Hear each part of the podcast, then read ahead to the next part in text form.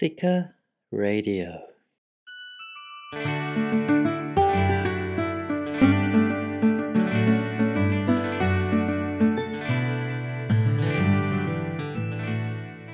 さて始まりました。シカラジオ。今日が第6回目ですね。いやー続いた続いた。1ヶ月続いた。本当にちょっとね自分でも驚きなんですがさらにねちょっと驚くべきことにですねあのツイッターのハッシュタグシカラジオでですねつぶやいてくださったなんと既得な方がいらっしゃいましてですね、まあ、僕の知り合いだったんですけれどもちょっと読み上げさせてもらいます。あの勝手に読みますけどまあこの人は知ってるしいいよね。あのみやさんいいよね。あの皆さんの番組に宣伝しておくからいいよねということで勝手に紹介します。えー、コンビニエンスなチキンたちさんからです。えー、ハッシュタグシカラジオ。最新回まで追いつきました。おすぎさん新番組おめでとうございます。おすぎさんの価値観と僕の価値観がバリバリ超絶フィットしていて共感と学びが多くて超嬉しいです。これからの配信も楽しみにしています。ということでえっ、ー、と、コンビニエンスのチキンたち、略してコンチキのですね、あの、パーソナリティ、みやさんからですね、本当にありがとうございます。ていうか、お久しぶりです、みやさん。そう、このね、なんか僕が勝手にえ、ー、とですね、テンション上がって盛り上がってるんですけれども、あの、この今回ね、ハッシュタグをね、書いてくださったコンビニエンスのチキンたちというね、あの、ポッドキャストがあるんですよね。で、なので、まあ、リスナーの皆さんにも紹介したいなと思いますと、えっ、ー、と、どんなポッドキャスト番組かというとですね、えっ、ー、とですね、鹿児島に住んでいらっしゃるですね、コンビニチキン大好きなブロガーのミヤさんと、あとダンサーのウッシー、で、そしてですね、ディレクターのグリーンさんの3人でやられているポッドキャストです。えー、基本的にはですね、このミヤさんとウッシーの2人で進行していてですね、あの、ディレクターのグリーンさんっていうのはあまりあの声では出演されないんですけど、まあ、時々ね、あの出演したりとか、あとまあ、なんだ、節目のタイミングとかですよね、に出演してくださる、えーと、ラジオですと。で、内容はですね、もうですね、もう、笑い途絶えないというかですね、聞いてるとね、笑ってしまうバラエティ番組ですと。あのいろんなコーナーがあるんですけどね、あの大喜利エンスなチキンたちっていうね、あのリスナーの方からツイッターでですね、毎週毎週、あのウシとミヤさんがですね、お題を出すんですよね。で、それに合わせてですね、あのリスナーさんたちが大喜利をしていくと。で、それでそこから選ばれて5つぐらいかなっていうのは毎回エピソードで、えー、と紹介して、その中からね、1位を決めていくっていうようなコーナーがあったりとか、あとですね、僕は面識ないんですけどね、ウッシーさんのコーナーで、ウッシーの悲哀っていうコーナーがあってですね、ちょっとその1週間とかでね、起こったウッシーのちょっと悲しい出来事みたいなね、結構多くがですね、ウッシーのね、あのパートナーである奥さんとの関係性でね、奥さんが冷たいことを言われたとかね、もう言われなくなってんのかななんかもうっていうようなね、そんなあのことでね、くすっと笑える話だったり、で、2人ともやっぱり MC だったりとか、その笑いに持っていくね、あの、なんて言うんだろうな、テクニックがすごく上手くてですね、自然に聞けるし、自然に笑えるし、で、あとですね、他人を蹴蹴落とさ蹴落とさないって言うんですかね。まあ自分たちのことね、下げに下げに下げてるんですけど、あの他人は蹴落とさないっていうところでね、なんかすごく聞いててですね、気持ちよく笑えるっていうような番組です。あの、今日のね、エピソードの概要欄にも、えっ、と、Apple Podcast の方ですかね、あの、コンビニエンスなチキンたちの、えー、リンクを貼っておきますので、ぜひ興味がある方は聞いてみてください。はい。えっ、ー、と、今日はですね、これが配信されてるの多分3月頭でしょうね、ということで、で、まあ、収録してる日もですね、2月末日ということなので、まあね、2月を振り返ろうかなと思います。いつもとはね、いつもはなんかテーマを決めてですね、なんかそこについて僕の考えとかをね、話したりするんですけど、なんか月末に収録するものはですね、その月の振り返りをしていこうかなと思いますと。で、そう、2月ってね、まあ、28日しかなくてですね、まあ、あっという間だったかなって皆さん思うんですけどね、皆さんのこの28日間いかがでしたか？そう、僕の中ではね、まあいろいろあったんですけどね、そう、あの、まあ、前回、えっ、ー、と、最後、エンディングのところかでお伝えしたですね、このno money day ってやつをやってみた。ということからまず話していこうかなと思いますが、えーとまあ、前回もねちょっとお話ししたんですけれども2日に1日えっと、1円もお金を使わない日を作ろうと思って、この28日間過ごしたんですよね。まあ、1円もお金使わないとは言ってもですね、やっぱりあの固定費の引き落としですよね。家賃だったりとか、光熱費とか、まあ、もろもろのね、サブスク代とか、いろいろあるんですけど、そこら辺はちょっと勘案せず、あの基本的に変動費の方をですね、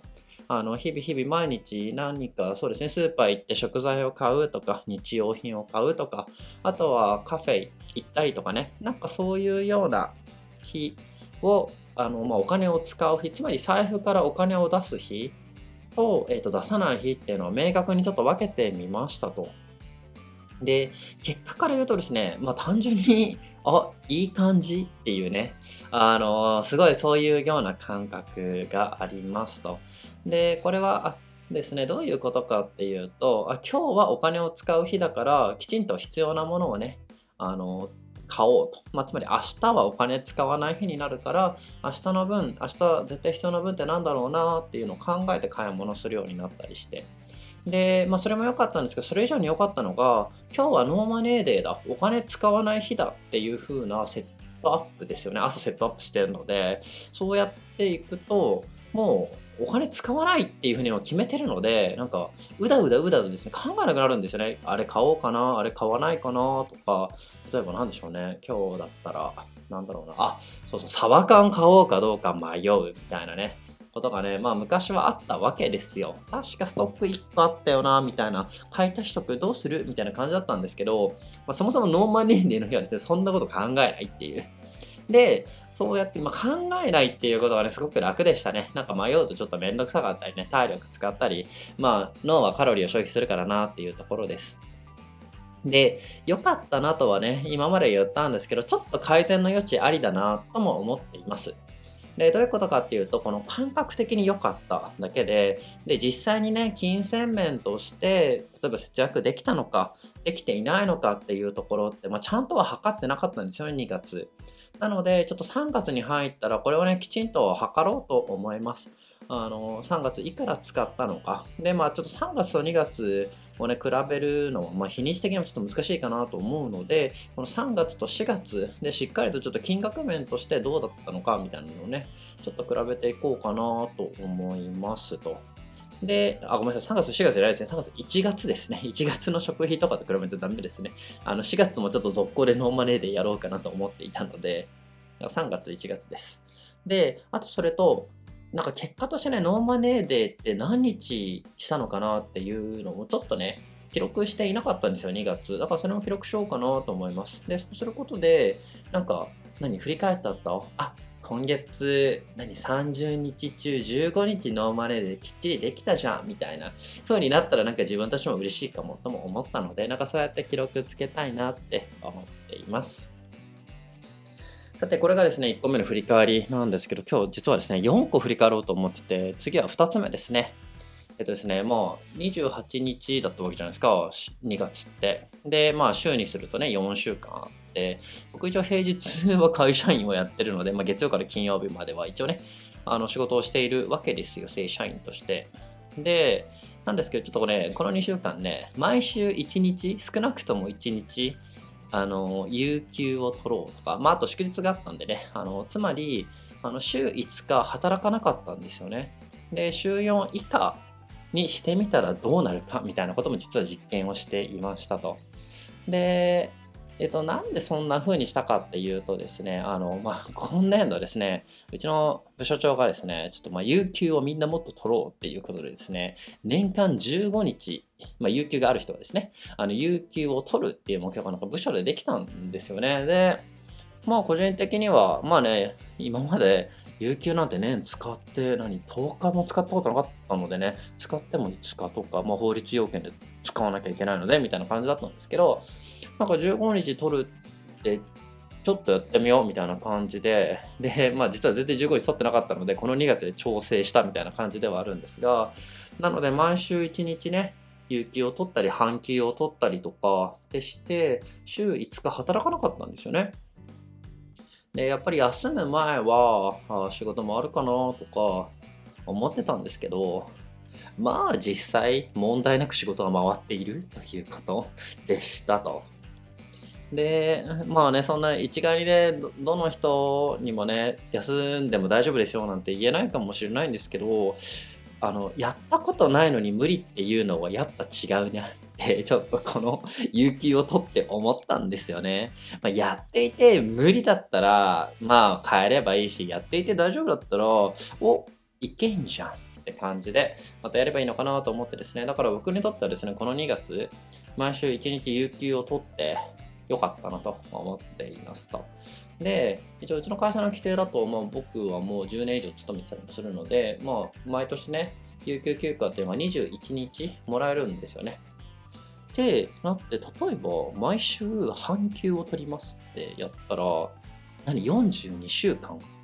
半休がある週になるのねみたいなのを思って、で、かつ、日本って祝日がね、まあ一応15日とか16日ぐらいあるじゃないですか。で、一応、まあ土曜日とね、が祝日だったりするとね、休みじゃなくなっちゃうので、まあ、何、14、13日間ぐらいね、ちょっと平日休みがあると、何、42たす13、55? え、55週間ってことは1年じゃんみたいな。全部こうやって半休にしたら1年間週5で働く週がなくなるじゃんと思って、ちょっとワクワクしてやろうかどうか迷っていますと。ね、そんな感じを考えてたりしますと。これが振り返り2つ目ですよね。で、振り返り3つ目。えっ、と、どこかの回で言ったかな？あのーまあ、でも、クロスフィットっていうね、僕は、えっ、と、フィットネスのワークアウト。まあ、筋トレみたいなもんですよね。まあ、運動をしていますと。で、ちょっと本当にクロスフィットの説明はですね、長くなるので、どこかで一回きちんと話そうと思うんですけど、えっ、と、ここのですね、クロスフィットの、えー、と大会ですね、えっ、と、クロスフィットゲームズオープンっていうのがですね、この2月の24日からスタートしたのかな？確か。20あ日本時間だと25日か。金曜日からスタートしたんですけどね。っていうのにスタートしてですね、えー、と僕も参加していますと。これはあの年に1回ですね行われる大会なんですけど、えー、と誰でも参加できるんですよね。でまずこのオープンっていう、ね、大会に参加してその上位何パーセントが次の、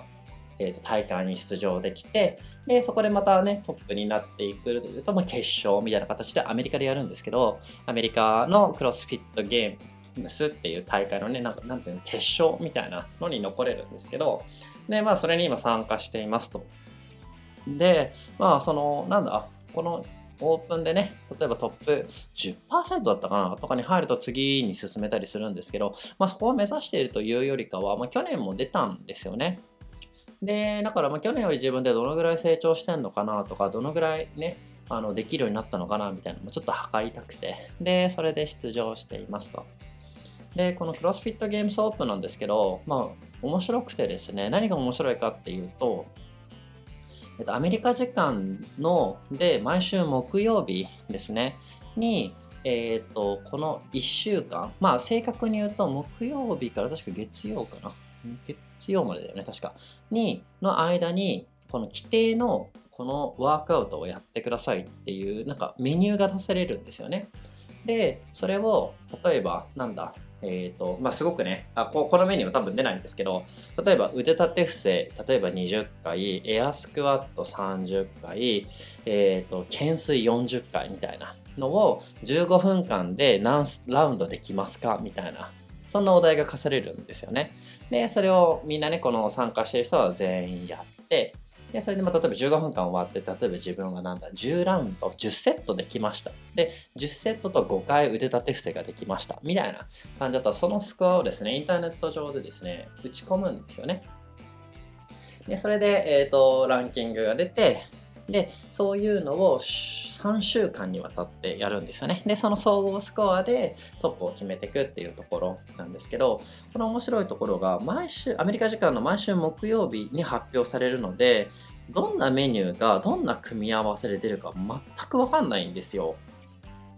で、それで出されてから準備もそんなできないじゃないですか。次の月曜日までに測って出さなきゃいけないから。っていう風に、クロスフィットって、あの、何でもできなきゃいけないんですよね。どれか一つだけが強かったら強いスポーツじゃなくて、まんべんなく全てが強くないとダメみたいなね、ところなんですよ。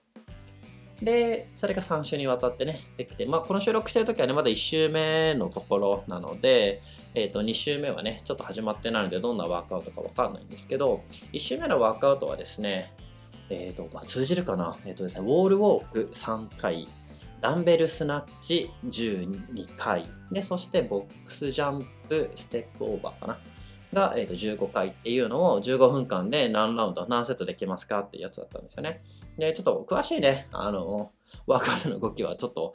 なんか口だとすごく説明しづらいので、あの、説明できないんですけど、この、まあ、振り返りをしてな、なんでこ何をここで話したいかっていうと、その、今回のウィーク、ファーストウィークですよね。えっ、ー、と、1週目のワークアウトの中で2番目に出てきた、このダンベルスナッチっていう動き。で、男性の場合、えっと、一番ね、あの難しいというか RX っていうクラスがあるんですけど、一番重いものを持ち上げるので、22.5キロ、えっと、50ポンドですね。50ポンド、まあ、約22.5キロなんですけど、のダンベルをスナッチ。で12回、だから右手でスナッチ6回、左手でスナッチ6回っていう交互にやっていくんですけど、それをやるんですね。で、去年も同じこのダンベルスナッチが出たんですけど僕その時22.5キロ持てなくてあのスケールダウンしてちょっと優しめなメニューに変えてやったんですよね。でそれが今年22.5キロで挑戦したらできてこのね去年できなかった動きが今年できるようになってるっていうこの何なんかまあ1年間ねちゃんとクロスフィットやってきてきつかったったけど、まあ楽しかったのもあるんですけどね、それもやってきて、え、進歩してるじゃん、自分みたいなところを感じて、まあ、嬉しいよねっていう。そう、本当に嬉しかった。だからやってる最中もまあものすごくきつかったんだけど、いや、できてるじゃん、自分っていうところに、すごくね、嬉しさと達成感を感じた、そんなね、クロスフィット、ゲームソープの一周目だったわけですよ。で、まあ、このこと言ってるんですけど、2週目と3週目で、なんか、今の自分じゃできない動きが出たら、ちょっとまた、クソって思ってですね、また来年のクロスイットゲームスオープンに向けて頑張るんだろうなって思いますけど、まあ、とにかく今はですね、去年できなかったことができるようになってて、本当に嬉しかったし、なんだろうな、なんかこうやって成長していくってことをね、生徒が変わっている自分、しかもいい方向に変わってる自分を感じると、こんなに自分ってテンション上がるんだっていうのをね、ちょっとまた感じてですね、やっぱり前に進んでいこう。どんどん勉強したり、どんどんいろんなことに挑戦したり、ね、きついけどね、ついんだけどね、その先にやっぱこうやってこんな嬉しい感覚があるんだっていうのをね、ちょっと餌にじゃないですけどね、そうやってこれからも進んでいこうって思った出来事でしたと。えー、そして2月の振り返り最後、4つ目ですね。えっ、ー、と、これはですね、あのまあ、僕が副業でコーチングをやっているってこととか、あとはね、あのこのポッドキャストで言うのは初めてかなと思うんですけど、実は不動産投資をやってたりする関係で、毎年2月はですね、確定申告をしていますと。で、今回やって確定申告3回目ですね。で、まあ慣れてきたのでね、サクサクサクサクできたんですよ。で、ただちょっとさっきのクロスフィットゲームソープのところでも言ったんですけど、いやなんか去年までと同じやり方でやるんじゃなくて、もうちょっとちょっと効率化やってみるみたいな風に思って、で、しかも、ね、あの、毎週ね、一日仕事せず有給取って休んでたので、まあ、有給の日にやったので、まあ、時間があったっていうのもあるんですけど、去年までは、まあ、PC でね、えー、と作って確定申告をで紙にプリントアウトしてでそれでそれを税務署に郵送で送ってあの申請をしていたんですよね。で、まあなんかそれでもいいかな今年もって思ってたんですけど、まあとにかくちょっとね、なんかたまたま全然別件で郵便局行った時に、たったこの何封筒を、まあ、ちょっと書き留めで送んなきゃいけなかったからもあるんですけど書き留めで送るのになんで僕は郵便局で1時間も待ってんの？みたいなふうに思ってであのこの税務署のね、えー、と確定申告って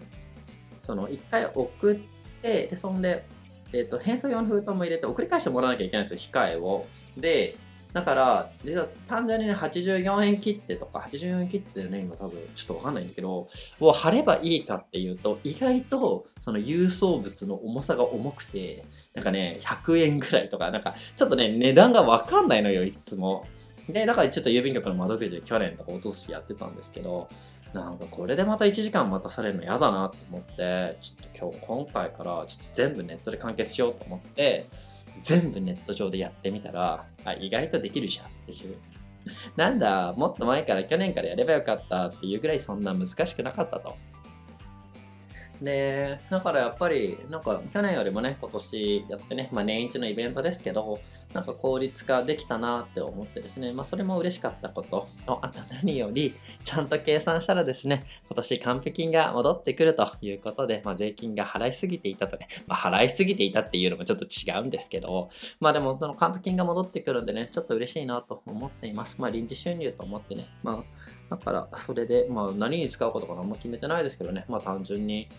うん、どうしようかなって感じですけどね。まあ、お金はね、あるに越したことはないと思うので、まあ、ちょっとその還付金が入ってこないかな、早くというのをちょっと楽しみにしているところです。こんな感じかな、僕の2月は。ね、冒頭にもちょっと言いましたけど、皆さんの2月28日間いかがでしたか？まあ、あんまりね、なんか1ヶ月を振り返るみたいなことってしない人もいるかもなって思うんですけど、意外とね、振り返りってしてみると、結構ね、楽しかったり、面白かったりします。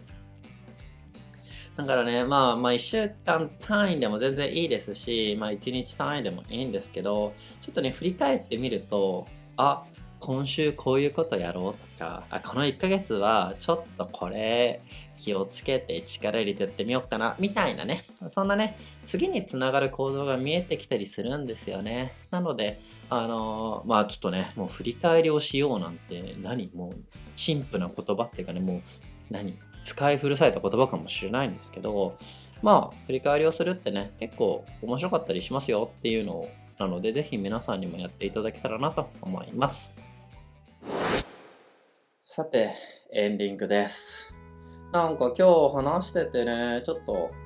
地味に俯瞰して自分を見るみたいな、ちょっとコーチングのスキルって実はあったりするんですけど、なんか俯瞰してみると、今までの6回分の中で一番テンション上がって喋ってたんじゃないって思うわけですよね。で、なんかテンション上がった要素はね、いろいろあるんですけど、まあ、やっぱあれですよね。みやさん、本当にありがとうと。本当にあのコンビニエンスのチキンたちのね、アカウントでハッシュタグっていうのをね、シカラジオでつぶやいてくださってありがとうございます。そう。やっぱこれだね。みやさん、本当にありがとうございますと。何回言うんだってとこなんですけど。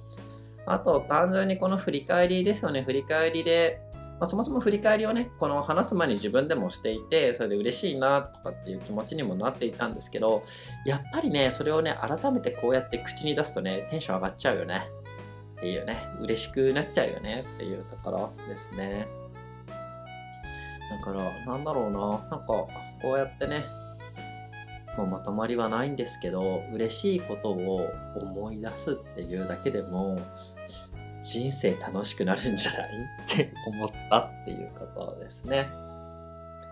いや、またこんなこと話してるとね、どんどんテンション上がってですね、なんか長くなっちゃうから、一旦今日はここら辺で終わろうかなと思います。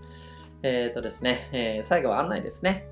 えー、ポッドキャスト、シカラジオではですね、リスナーの皆さんからの、えー、ご意見だったり、ご感想、そしてあと、まあ、ハッシュタグでのつぶやきなどを、まあ、募集してるって言ったら、そこまで強いもんじゃないんですけどね。なんか書いてくださるとね、今日みたいに僕がテンション上がってこうやって収録しますと。皆さんのコメントによって僕のテンションが上がって僕がちょっと幸せになるよって感じか。ちょっとじゃないだいぶだね。だいぶ幸せになるよっていうところです。